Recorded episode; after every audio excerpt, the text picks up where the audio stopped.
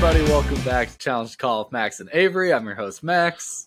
And I am Avery. How are you guys? All right. Sorry we're uh, going with a lack of video today. Avery's a little sick. We've been having some issues with cameras and stuff anyway. So this is just going to be an audio only episode. But nonetheless, we're hoping to bring you guys some good content. So, first thing I want to talk about is uh, CBS Sportsbook actually set their over unders for all the NFL teams, and the Bears over under for uh, wins this season is set at seven and a half. So better than last season. What what was it last season? Like four and a half? They were predicting Five us and a half. five and a half. Well, we both correctly called the under on that one. Uh, I think both of us said probably the under, and well, the Bears won three, so we were right there. This year, though, seven and a half, they're upping us. Everyone else is thinking we're going to do better. Um, Avery, how do you feel? What do you think? Over or under that seven and a half? Um, I think we still have a long ways to go. Um, I think we'll. I think we're a seven and 10, 8 and nine team. So like I think this is kind of like that perfect like middle point for us. Uh, one game goes the other way, other direction. I think we're at eight and nine. We could even be a nine and eight. I think we vary from that six to eleven to nine and eight type of team. Uh, I want to go over. I want to go and uh, I think we're gonna go eight and nine, nine and eight type of season. I think uh, Justin Fields. We're gonna be like the most surprising team in the uh, end of those uh, season next year. I think we'll like go in and I think we'll be like, okay, you know, the Bears are competing for a playoff spot. So I think we're gonna go over. I, I agree with you on that. I'm I'm gonna take the over on this. I'm slightly skeptical of it, like you said. Um, there's a lot of work to do still. We have all the right pieces, I think now, especially with the draft upcoming too. We're gonna get even more, but those people still have to come together and learn how to work with each other. So that's gonna be the big thing. But I I like the over on this. Um, this was posted on our TikTok account, and one of the comments is my favorite. He basically said exactly what you said. They'll hit the over, but it'll be an eight and nine kind of season, and that that's what I'm going for. I'm going for that eight and nine season. Let's just try to keep it right around 500, and I'll be a happy man. I agree 100%. I really do think, you know, with uh, the pieces that we have put in place, um, that we are going to progress into a better team than, you know, finishing what we finished four and whatever this year, four and 13, three and whatever. So, like, I think we'll get better throughout next year. And I think Justin Fields will age like a fine wine you know, kind of get keep like getting better as he gets older and he gets smarter throughout the league. And that's a good um, that's a good point to mention on too is the even just getting better throughout the year. Like winning yeah. winning 8 games doesn't necessarily mean we come right out the gate and start with like we can lose our first four or five, ten, even or not 10. We could lose our first like 8 yeah. and you know, we can win out the rest cuz like I said, that team needs to come together and learn how to mesh and learn how to work together. Not, that's not going to just like all magically happen over the next off season or something. That'll happen throughout the year as they play, as they get more reps. So yeah, I could easily seeing us go like 0 and 5 and then make a six game run, being six and five and just continuing from there. Obviously, I haven't looked at our exact schedule, so that's not a like hard fast prediction, but depending on what our schedule is, I could see that somewhat being the case. And I yeah. think you're looking up the schedule. I am looking up the schedule right now. Um, but also, when I'm looking up the schedule, I wanted to bring up. You mentioned the TikTok. I wanted to thank everybody for all these supporters and everything on TikTok. We're starting to gain a pretty big following on TikTok, so that's cool. Uh, I want this to like you know keep going onto our podcast, but thanks for everybody that you know has found us on TikTok and that listens to us on our pod. Yep. And shout um, out to everyone that comments on our TikToks too, positively. Um, I always go through and I like the comments that are my absolute favorite. Um, like spoiler alert, but the comment I think of all of the videos that is my absolute favorite right now is South Carolina fucked around and found out. On our uh, Caitlin Clark tribute video. Absolutely love that. That was my favorite comment. So shout out to that user. yeah, I love that too. That was great. um, you know, and then uh, all these other fans out there. Um, there's uh, been a lot of awesome fans. So like, let's just keep this going, man. Definitely. Um, anyway, do you have the schedule pulled up now? I, I do. Uh, we start the year with the Detroit Lions, and they're up. In, that's an upcoming team. Dan Campbell's got a solid squad going, so I, you know, I think the Lions will start off hot, like you mentioned. I think we're going to start off slow. I don't think we're going to start off hot. I, I'm calling that a loss for us. Um, the Packers first, first, game of the season against the, with this new team. Yeah, that's probably going to be a tough one. Yep, and then we and then we play Green Bay, and then uh, that's a Green Bay list Aaron Rodgers. So that one could be a toss up. I think we I think we beat Green Bay. I, I think we got a good shot that we can beat Green Bay this year. The, what do you the, think? The only part that is questionable to me on that one is that it's week two.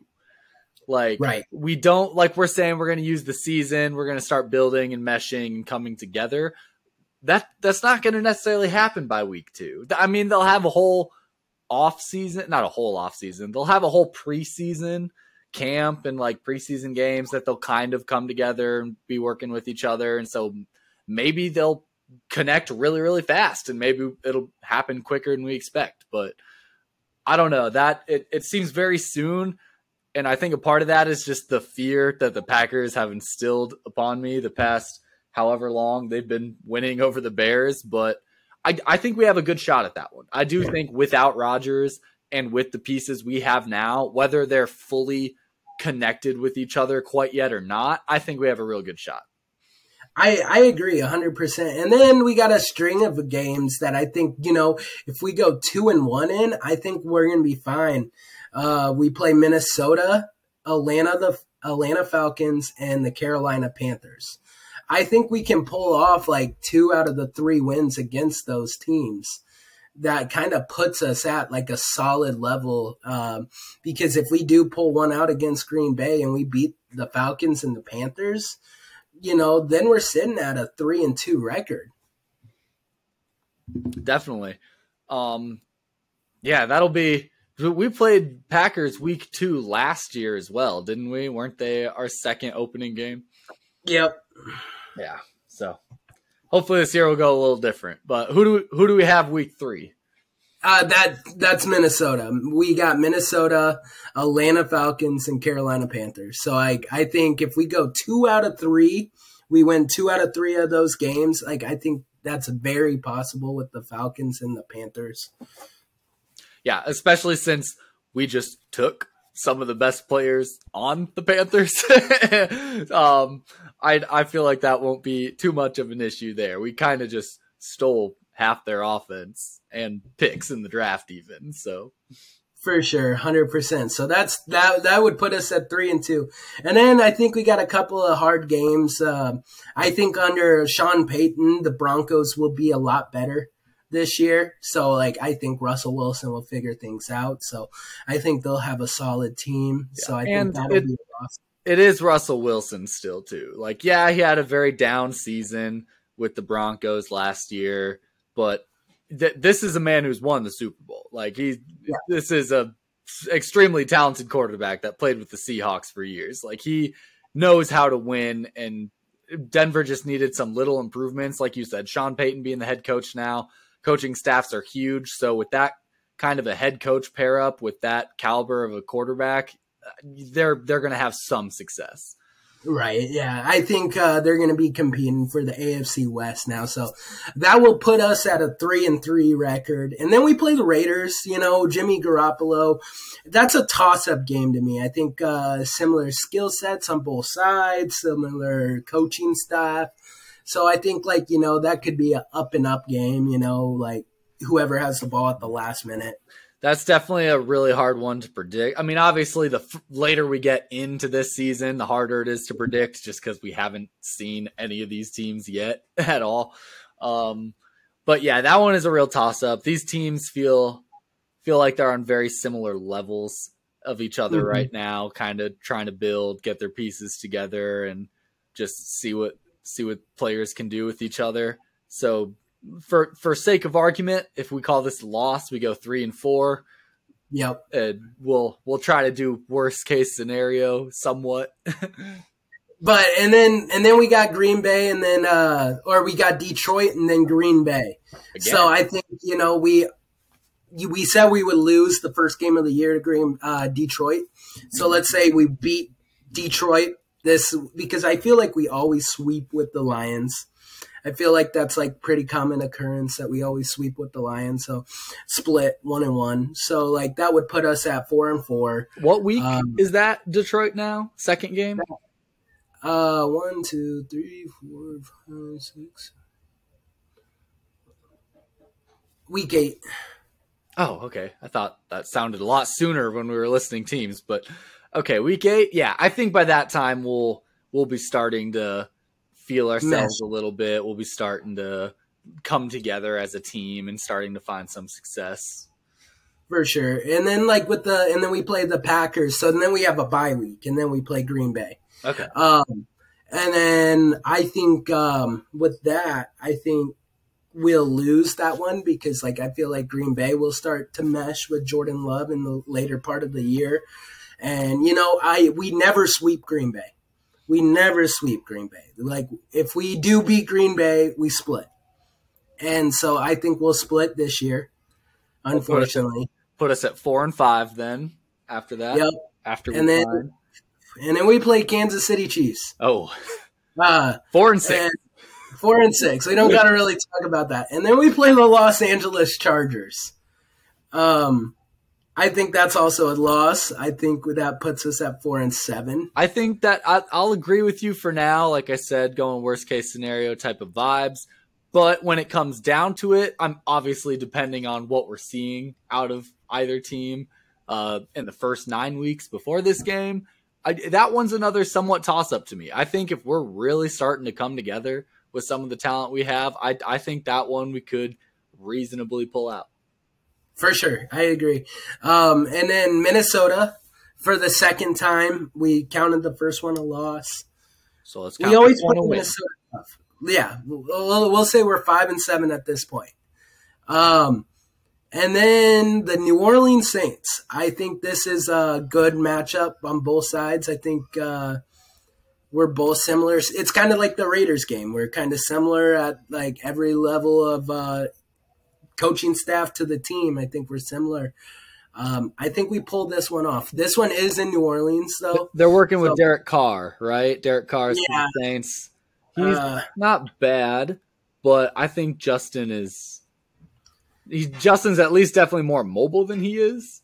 Yeah. And so I'm hoping that helps because who do Saints have as receivers right now? They have Olave, uh, Michael Thomas, Michael Thomas. Juwan Johnson, their tight end. They have a good, solid receiving core. Okay. Um, we have a good, solid secondary, so hopefully that'll match up decently. yeah, I mean, we could count this one a loss for now if you want to. I mean, I I think this could go either way. I uh, we could be five and eight, or we could be six and eight. This one definitely could go either way. Um, I, I want to count this as a win though. I, let's let's call us. I, I want to make sure we get to that eight and nine that we're talking about, and I don't know what else is coming up down the road. So let's let's For count sure. that as a win right now. Six okay. and, six and uh, eight or whatever. We are six and eight, and then we play the Buccaneers, led by Baker Mayfield. Ooh. Um, I think uh, the Bucks they had a down season with Tom Brady. Baker's not going to be much better.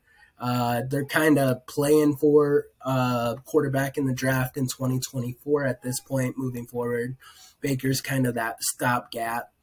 Uh, I think we pull it off against Tampa Bay. That sounds reasonable to me. I they don't scare me too much, especially without Brady. Um, I mean, even with Brady the last season or two, obviously things haven't been going great for them. I I kind of like Baker. I'm not gonna count Baker out as a bad quarterback or anything, but I I will be hopeful that just It, it's so hard to say, like, because we haven't actually seen this team come together yet. Uh, like, a part of me wants to be like DJ Moore, D'Onta Foreman, Justin Fields. You know, like we've we've got everybody we could want to get. Like, we have an offense, but I haven't seen them play together whatsoever. So it's so hard to tell how they're actually going to be together. But I'm good. I'm good to go six or seven and eight on this seven, eight. And then I think the Cardinals, that's a up and up team. I mean, Kyler Murray, that defense. Uh, I feel like this is kind of a trap game for us. I feel like we could like go on a little bit of a win streak and then like, you know, uh, falter against a team like the Arizona Cardinals. Yeah. This this one is huge because it all depends on when the next Call of Duty game is going to come out. so, um, no, yeah, this one is a real big toss up. Uh, who's who's the last game? What? Because what we have two more games after this. Yep. What so are the we, last two? We got the Cleveland Browns and the Washington Commanders. Okay, so we went uh, of the Cardinals, Browns, and Commanders. We win at least one, if not two of those games. So we're at least eight and nine, nine, nine. and eight right there. So that's I, I think that's about perfect. I I truly expect that's where we'll be at. I don't know if we just predicted which wins and losses are going to be correct by any means, but I think overall record wise, I I think we're around eight and nine, maybe nine and eight if we pull some games out that we maybe like questionably shouldn't. I agree, hundred percent. So I think we're gonna end up sixteen and zero or seventeen and zero. Oh. Uh, I think we're gonna beat the Chiefs. I think we're gonna beat the Packers twice. No, I'm kidding. That is, that is a uh, bold prediction. Justin Fields is gonna throw forty touchdown passes, five thousand yards, run for two thousand yards. Oh man, I got, I got everything. But no, nah, all right. So you heard it here first. We're we're going with the over. Uh, if you haven't yet, head over to our TikTok um, and vote on whether you think that's going to be the over or under, and give us your comments. That one, that video's had a lot of comments. We love your guys' comments. We just want to hear what you think and want to see uh, how we're doing or what your thoughts are and what we're posting. But moving on, we'll get into some big trades that have gone on in the NFL. We'll get away from the Bears a little bit now. We'll just go some overall trades that have happened. First one, one of the most important ones in my head, Jalen Ramsey, cornerback from the Rams, is going to the Dolphins for a third round pick. Um, I think Ramsey. Sorry, go ahead. That's literally nothing. Like the Rams got nothing in return for Jalen Ramsey. Yeah, I was just about to say Jalen Ramsey is like one of the best corners in the league, and the Dolphins just got him for an absolute steal. Yeah, and you get like in my head now too. Dolphins still have Tyreek, don't they? Yep. So you've got Jalen Ramsey practicing on Tyreek Hill every week, or vice versa. That like that's going to be an iron sharpens iron type of situation. Like those two being able to go head to head, like whenever they want to, whatever sessions they do, like first string versus first string. That's that's going to be huge on just game prep. You know, like they're two super talented players on opposite sides of the ball getting to practice on each other like week in and week out. That'll be helpful. Yeah, I agree. Um, and like the other thing with this is is Miami building a super team? Like I feel like Miami has a lot of superstar players down there now, like with Jaylen Waddle, Tyreek Hill, you know. Yeah, Mike Gesicki left, but Tua's pretty big name, like Jalen Ramsey, uh, DeShon Elliott, the free safety they just brought in from Detroit. Like I think like there's so many other factors to this. But and then you think about it, these guys all have big personalities. They do. Big personalities. And how often do big personalities clash and fold and like make the team chemistry crumble? That's that is a good point. That you got to have talent all around on a team, but you can only have one to two what you might call head cases on a team before stuff starts breaking apart. Because even look at Tampa Bay with Antonio Antonio Brown being on there. You've got Mike Evans, you've got Antonio Brown. Um, I don't know who else was a bit of a head case at the top, but just Gronk. I would say Gronk. Gronk. Yeah, Gronk. Gronk. Even though yeah. he wasn't being super successful at the time, uh, his career was tailing off a little bit. But still, yeah. So like, you got three what I would almost call kind of football head cases, showboats, whatever, in the game, and on the same team, like they're going to clash with each other a little bit. You know, they they all want to be the the star of the show. It's like being in a band. You can't have a band with four lead singers. You know, you need your lead guy, and then you kind of have your backups. They're still going to yeah, be loved. They're still going to do great. They're still a crucial part of the overall system, but they're not the front runner. Yeah, you need your lunch pail type of guys on a team. You need the guys that will shut up, bring your food, you know, and just, you know, do the work. Yeah. You need your grunts. And so, like, I feel like Miami's like, yeah, we don't need all the grunts, like because they let go of like Mike Gesicki, which is like that perfect like guy that you know you don't hear much out of him. You know, he's one of the best tight ends in the league, and then they let him out of Miami for nothing. And so, yeah, unfortunately, uh, I think this could be like good, re- uh, like good reward, but like it could be risky. It could be it, very risky. It could definitely be risky. It could be very high reward in the next yeah. year or two, but much beyond that, I I think they're definitely running into some struggles. I think it starts to crumble a little bit. Me um, too. Getting into some of these other trades, Darren Waller, tight end from the Raiders, he's going to the Giants, also for a third round pick. Um, he seems like he's a little bit more of a third round pick guy. I'd have maybe given a second for him, but that that's a pretty good deal for the Giants there. Who's the Giants quarterback now? I feel like we talked Daniel about Jones. Daniel Jones. Oh, he's he is still there. Who else? Yeah. Did, the Giants got somebody free agent wise, didn't they? I swear they uh, I don't think so. I think Tyrod Taylor re-signed with them as their backup.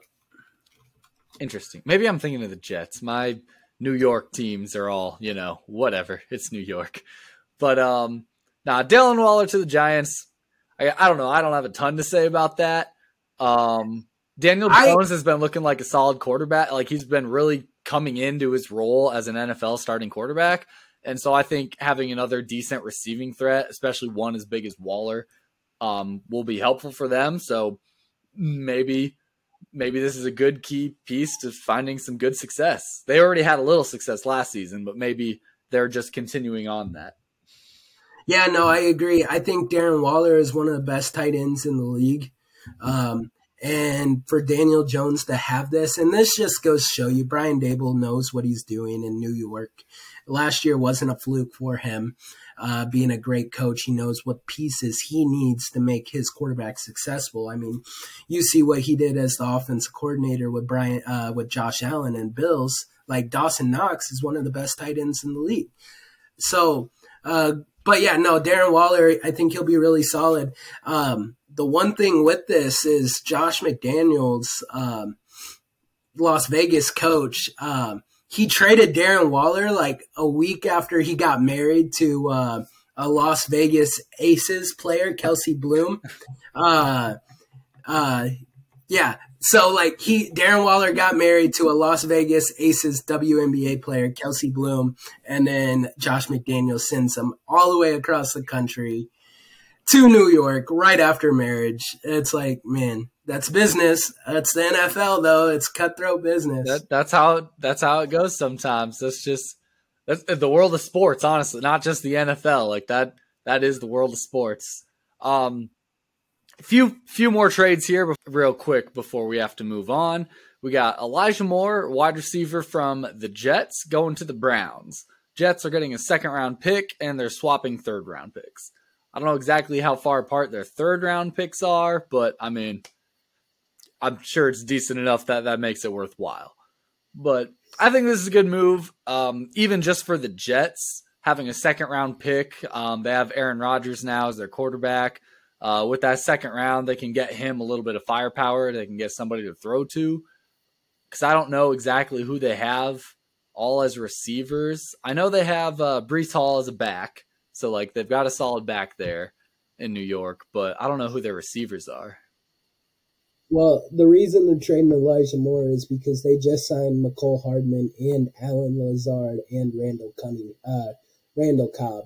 Ah. So they're they signed like a surplus of uh, receivers. So they don't need them um, anymore. Yeah, which makes Elijah Moore expendable, and so they sent him to Cleveland for that reason, um, because they wanted Aaron Rodgers wanted his guys sure. in, and Allen Lazard and Randall Cobb are his guys, and um, I mean Mecole Hardman is just kind of a better version of Elijah Moore, I would say, and so like with him signing over there, also that helps a lot for New York, but this is a lot for the Jets to do when Aaron Rodgers has not been yet traded officially. Yes, that'll so, be that'll be interesting to see when exactly that's gonna gonna hit. But regardless, hey, we got they got two Iowa State boys over there. They got Breece Hall and they got Allen Lazard. Yeah, no kidding. The New York Cyclones. Yeah, maybe maybe we need to start watching the Jets a little bit. Right. Um, another trade, wide receiver Brandin Cooks from the Texans. He's going to the Cowboys. Um, the Texans are getting a fifth round pick and a sixth round in the 2024 draft. Um, I haven't heard much of Brandin Cooks lately. Have you? I feel like he's dropped off a little bit. Um, I think he just dropped off because he was on the Houston Texans, the arguably um, worst team in the league. Yeah, I think like that's the biggest reason he dropped off. But he was Davis Mills' number one guy, his go-to target. So I think like that's probably why. Uh, the funny thing with this one is he doesn't have to leave the state of Texas. I mean, he's just going from Houston to Dallas. Here you go. Hey, that's like the uh, perfect uh, trade right there. You know, like oh, I'll still stay around close. I'm still in the air. Like nothing drastic has to change for me, really. Just uh, going to a much better team. yeah, well, and like this is going to help out Dak Prescott. I mean, like they've been struggling with CeeDee Lamb, and like CeeDee Lamb's like one of the best, but like they needed another receiver. And so Brandin Cooks over there, that's gonna vary. That's gonna help out. Definitely. I, I'm pretty sure we've talked about this before, but as far as receivers go, it takes two. You can't have one yeah. stellar receiver and not have a second, at least real solid guy, because then teams are just going to double cover, triple cover that one receiver, and just no, they they're not worried about anybody else. You need to give teams a little bit of a dual threat so that those DBs actually get put into a bit of a bind. For sure, I agree. Um, last trade we'll talk about we got Jonnu Smith, tight end from the Patriots. He's going to the Falcons. Patriots are getting a seventh round pick for him. Um, yeah, I've honestly never heard of this. Tight. I I don't really pay attention Patriots or the Falcons really for that matter. So I don't even know who this is. Yeah, Jonnu Smith, he was good in Tennessee. He was really good in Tennessee. He signed a big contract with New England a couple of years ago when he uh, after he kind of broke out for the Titans, and he just uh, didn't perform with Hunter Henry over in New England because you know how Bill likes to run the two tight end sets. Well, he never really panned out as that second tight end over there. And so now he'll be a solid backup for uh, Kyle Pitts down in Atlanta. So hopefully it works out for him down there. Yeah. Well, hopefully that work. One of the coaches I work with is a Falcons guy, and so more more power to him. I think he thinks they're going to be pretty decent this year. He's a Titans and a Falcons kind of guy, and he thinks that they're going to flip flop. He thinks the Falcons are going to start outpacing how the Titans were. But with that being said, we will move on from our football talk and we will get into some March Madness that has been going on. Uh, we've got quite a bit to recap. We're going to talk men's and women's tournament a little bit here, starting with the men's tournament in the Elite Eight. We had number three Kansas State versus number nine FAU. FAU pulled off the upset once again, uh, winning 79 to 76. Uh, I believe it was you that said last week that Karma was coming back for Kansas State uh, on Nowell's last second layup. That seems slightly unnecessary. Yeah. Yeah, um, FAU, man, and uh, what a game that was. I mean, like FAU proved to everybody that you do not need to be a Power Five school to perform this well in college basketball tournaments. Like this is like one of the biggest things with that. So yeah, Karma came back. Yep, and uh, spoiler alert, we'll talk a lot more about it later, but they almost did it again. They were almost in the championship. So just an absolute wild ride by a nine seed. But um, next game, we got number three Gonzaga versus number four UConn. UConn won that one 82 to 54. Um, really just shut down the Zags, was like, they do not deserve to be here. They should go away. Um, that was the last three seed with those two three seeds, it was the last three seeds out of the tournament. We'll get into number two Texas lost to Miami later, but this is effectively the round when all the one, two, and three seeds were out of the running, which is absolutely why it's mad. That truly is March Madness right there. Yeah, hundred percent. I I think like just like Gonzaga losing to UConn and by that big deficit was like insane to me. Uh, San Diego State, I think that was a bullshit call at the end of the game on Creighton. Creighton should have won. We, uh, yep. Next game, we have number five San Diego State versus number six Creighton. Um, San Diego State won that one 57 to 56. Super last minute game. Um, th- those are the games that, yeah, you really have to question when it's only by a point like that. It's it's like, should the team that won have actually won the game? Yeah, I that Creighton should be in the final four. I still believe Creighton should be in the final four because of that game. Uh, maybe that's just yep. me being and, a homer. Yeah, and that's. I mean, you got to have those biases too. I'm I'm kind of with you on that. I know I said I thought San Diego State would have won it against Creighton. Um, actually, watching the game, seeing kind of what it came down to and whatnot, I feel like either one of them easily could have gone on to continue. Um, and like I said, we'll get into the San Diego State FAU game, but it, it's almost the same thing. That was also a one point game. It was also a very last second shot. And it also brings in my should the person that made the last minute shot actually have deserved to move on. But last game in this Elite Eight round, we had number five Miami versus number two Texas.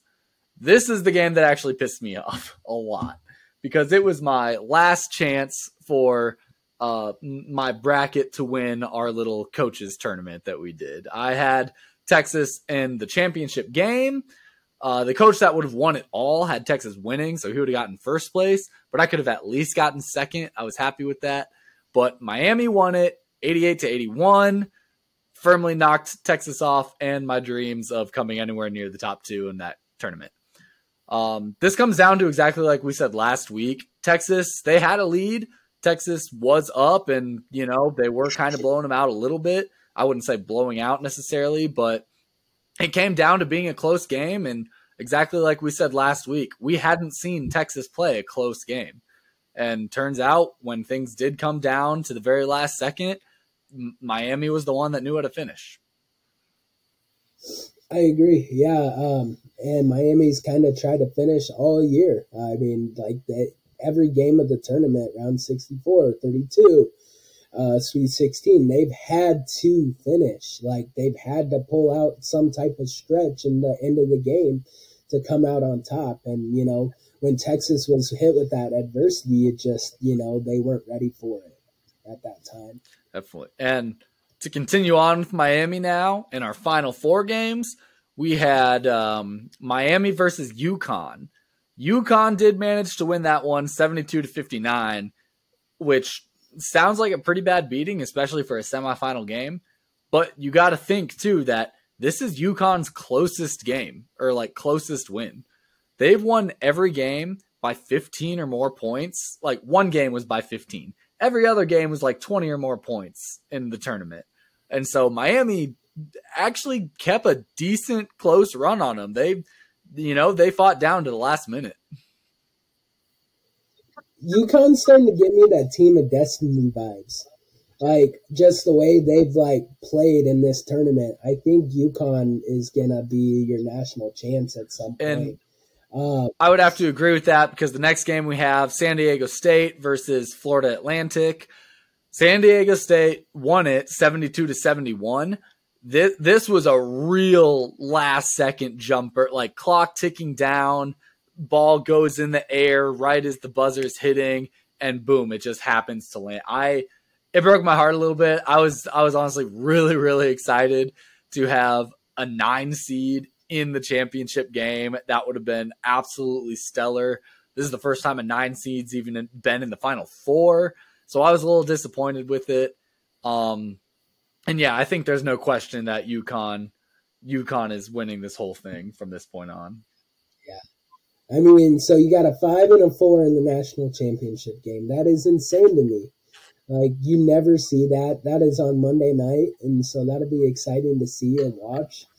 Um, I really didn't focus on the guys too much this week. Um, I didn't watch uh, many of. I watched the end of uh, Miami versus UConn, but by that point, you know, UConn had firm control of the game. So I was like, okay, well, but yeah, I really wish I wouldn't have missed the F, uh, SDU versus uh, FAU. Yeah, that one, that one was an absolutely crazy one. Um, but yeah, I I watched a decent amount of these games, but I was definitely a lot more into the women's tournament games, being as our Iowa Hawkeyes are in the women's tournament, playing in the championships. And so uh we'll start from the Elite Eight round. Elite Eight, they played Louisville. Louisville was 26 and 11 record wise. Um, they had Hailey Van something, can't remember her name. Do you remember it? I don't. Uh, okay, well, Van Lith. Um, Louisville's Van Hailey Van Lith. Um, her and Caitlin Clark actually used to play together back when they were doing. I don't know what it is exactly. It wasn't like a youth. It was like a like a club basketball type team. They're on some kind of travel team with each other. Yeah, I actually didn't know that until you just brought that up. Uh, that's actually kind of cool, you know, to see you know two teammates playing together and what was it the Sweet Sixteen at that point? Elite Eight. No, Elite Eight. Yeah, Elite Eight. And uh, and their head coach is Louisville's head coach right now. Like Van Lith has the same head coach. Caitlin Clark was playing against their head coach back in that like travel team days. That is cool. That is really cool. I mean, like you think about it, and like Louisville did give them a good good fight. Like for a lot of the game, it was a good fight, back and forth, back and forth. So it was. It was a super good game. Um, I, I, it was really entertaining. I enjoyed watching it. Iowa won 97 to 83. This is the game that Caitlin Clark became the first player. Yep, became the first player in the NCAA women's tournament history to have a 40 point triple double. I mean, she was the first to even have a 30 point triple double. But by the end of the game, she had to just, you know, knock off those last couple points and make it a 40 point triple double. That is absurd. Caitlin Clark is the long lost splash sister of Klay Thompson and Steph Curry. I, I don't have any other better word to say it. Long lost uh, Splash Sister. She can hit from anywhere on the field. Like she's just incredible, man. She's like one of the and note to self, like this was Iowa's first Final Four appearance since 1993. This that the next game. The next yeah, game. Yeah. Yeah. Next, yeah. But winning this game led us to our first Final Four since 1993. Yeah. That's insane. And this is only the beginning of all the accolades that we can talk about with Clark. Like, there's definitely more to come. I don't even know if I have them all listed here because I just feel like each and every day, each and every week, I'm seeing some new record or first or something that they're giving to her. So we're going to try to touch on as many as I can. But no, yeah, she is absolutely phenomenal, just insane next game, the semifinals, final four, we have Iowa versus undefeated South Carolina. This is the one I thought we were done for. I know when we made our women's tournament bracket, we actually had Iowa losing in this game. South Carolina is undefeated. They are tall and they know how to play basketball. But um so like I was saying last week, I was worried that beyond Caitlin Clark, our players wouldn't be able to match up with their players. And so I was afraid they would have a lot of success shutting down Clark and try, just letting everyone else kind of, you know, not be as great. But that was not very successful. Caitlin Clark, once again, went off. I know she, oh, she had another 40 points. She had back to back 40 point games in the NCAA women's tournament. She's the first player to ever do that.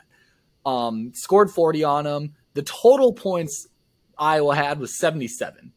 This game was won 77 to 73.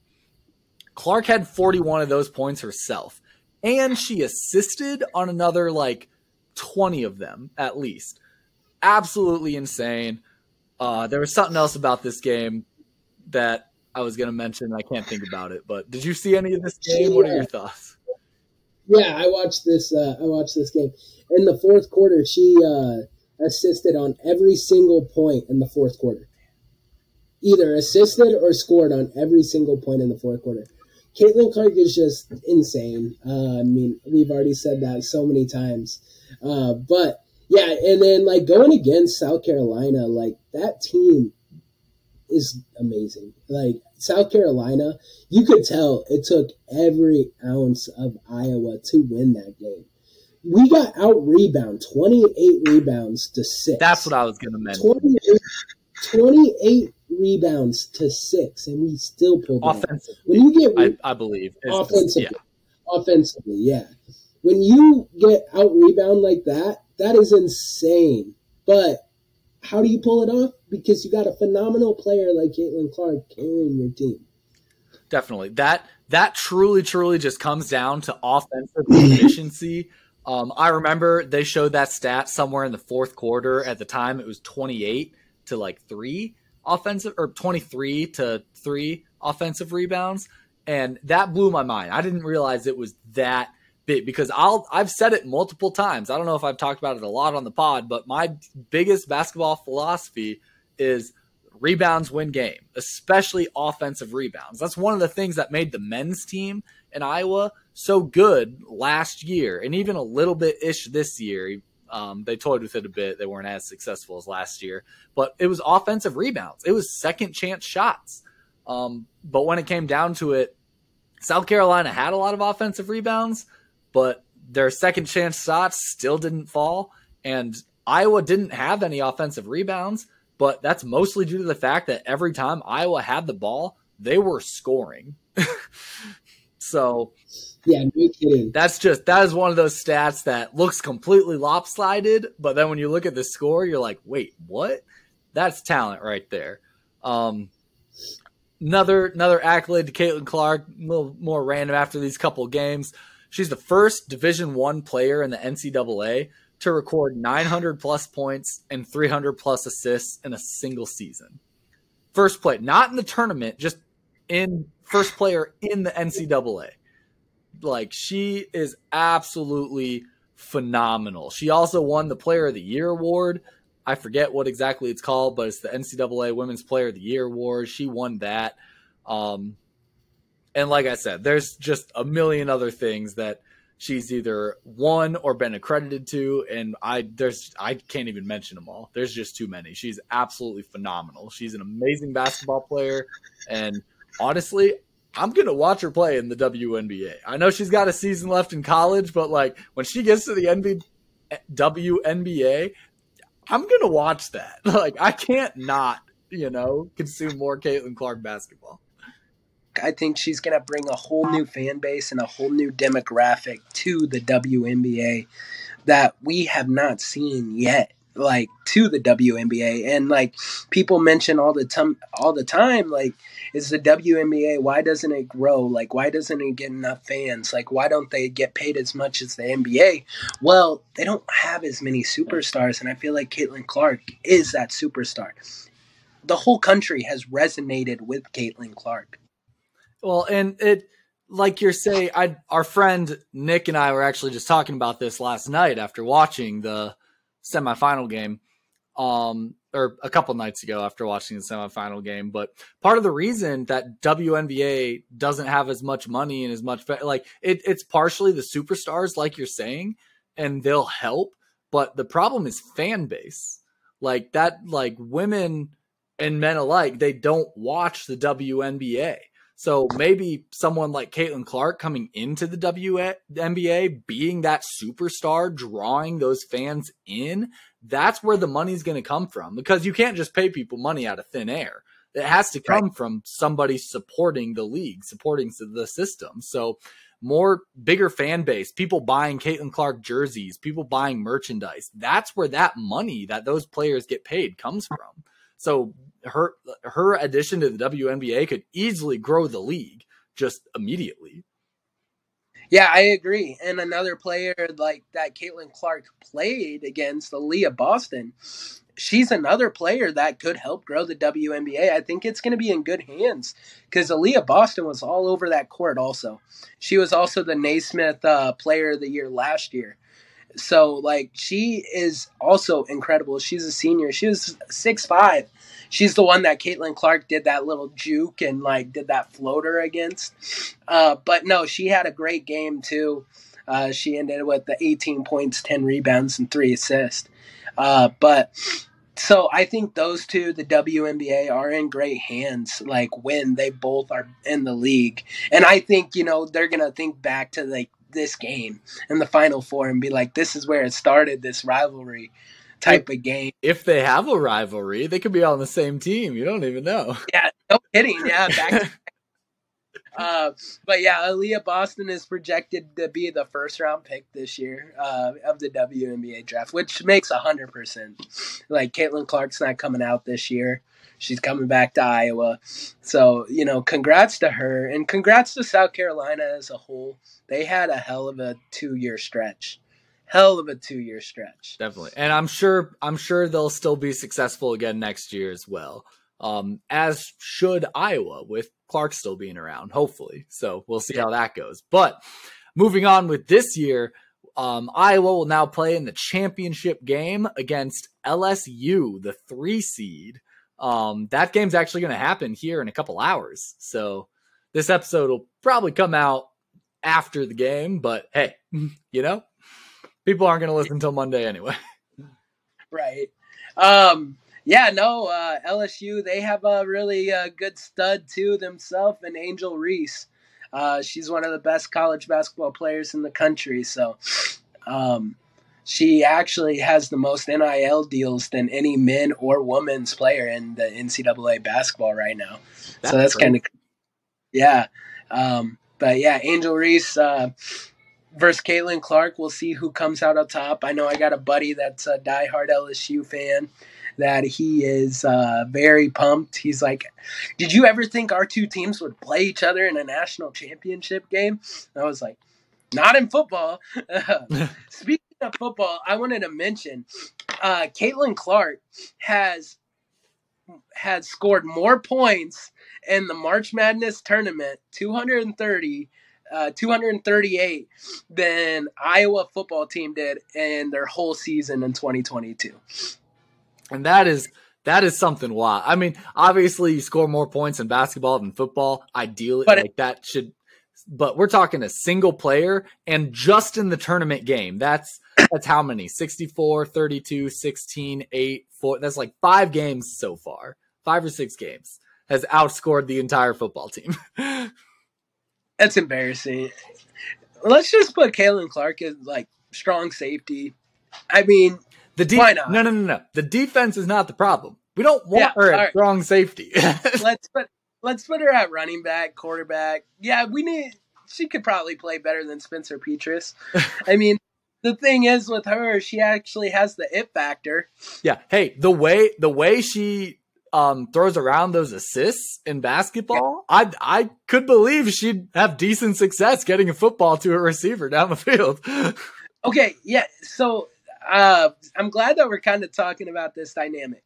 We mentioned before, like, who are the top five players of all time at the University of Iowa, regardless of sports. For what Caitlin Clark has done for the city of Iowa City in the state of Iowa, she has to be number one on the list. She has to be the number one player to ever play at the University of Iowa. I don't care if, regardless of sport, she is the number one player ever. I think you'd have to go. You'd have to really do some research in the past, um, because you'd have guys like Hayden Fry that um, you would have to start drawing in a little bit of a comparison between. Uh, Clark is most definitely top three at this rate. She's the most recent, obviously, and she's definitely cracking the top three. She could even easily be number one. I don't know. I would just want to do a little more research into some of the the past days, uh, like with someone like Hayden Fry or something, or um, other national championships Iowa has won. Because I mean, in wrestling, obviously Iowa's won a lot of national championships. It's a pretty popular sport in Iowa, and so that could give some people a little more run for their money. But I definitely get what you're saying. She's absolutely phenomenal, and she's changed the game of basketball. Um, yeah, this I'm super curious to see this one. I am definitely going to be sitting down and intently watching this game. Um, that being said, how do you think this game is going to go? What are your predictions? Uh, I think Iowa pulls it off, and it's going to be enough. It's going to be another grind, man. It's going to be another grind it out because Iowa's shorter than LSU. Also, they have the size advantage. Uh, once again, uh, SEC is a tough division, and this is a Tiger team. They only lost two games in the SEC. I forgot to ask you too. What uh, what year is LSU's uh, player? Is she a senior, junior? Angel Reese is a because that's the bit like uh, to get into my side. I I think Iowa wins this game. I'm fairly confident that we win this game. Uh, there was nobody else in this tournament that really scared me outside of South Carolina. South Carolina was about the only team that I thought, oh, yeah, we're probably not going to make it past them. Um, they have the number one player, number one senior, I should say, uh, for, like you said, first round prospect for the WNBA draft. If Caitlin Clark can take on her and come out on top, I don't, I'm not worried about her and LSU's player. Reese is only a sophomore. Only a sophomore. Okay, so only a sophomore, and the only two teams that LSU has lost to this year schedule is. Oh my gosh! Uh, sorry, they demolished their first game. Uh, I'd imagine South Carolina was probably one of those games, if not both. Uh, yeah. So their scores this year so far have been the only teams that they lost to South Carolina 88 to 64 February 12th and South Carolina 74 to 71. Yep. And so I know it doesn't always perfectly work out this way, but obviously South Carolina beat LSU twice.